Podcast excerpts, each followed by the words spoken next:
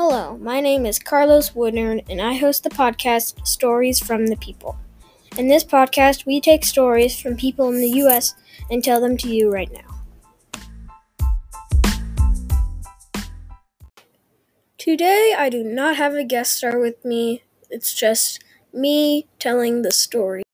Today's story was sent in by the Hunters, and it took place in October of 2019.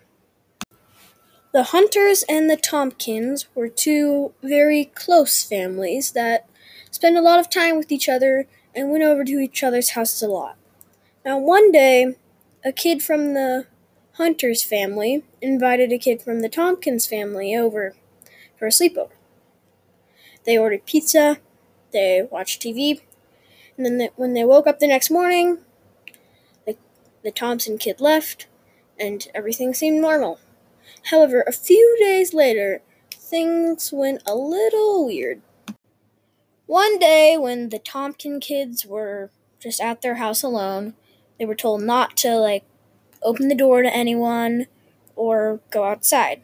So, th- usually, this wouldn't be a problem because the Tompkin kids were pretty responsible and wouldn't do that. But then the doorbell rang, and it wasn't anybody they knew. The oldest looked out the window and told them that our parents aren't home. So they they just called their parents and told them that there's some pizza guy at the door. Now, the reason they knew it was a pizza guy because he was carrying one of those pizza delivery bags. Now, when the parents got home, they were just as confused as the kids were.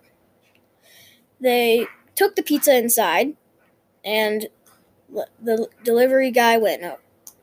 They thought about this for a little while, and then they realized something.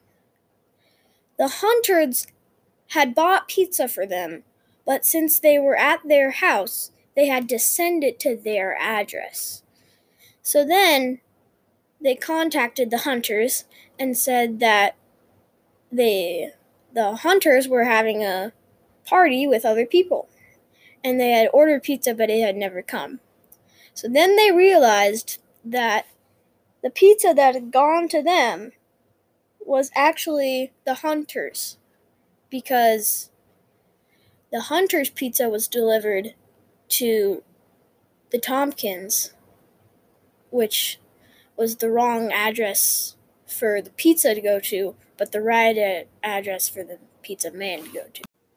Now, since there's a moral to every story, this might be a long one. Um, when you order pizza, make sure to check the address before it goes to another family and they eat one of your bread rolls. Because bread rolls are delicious and you want all of your bread rolls for yourself.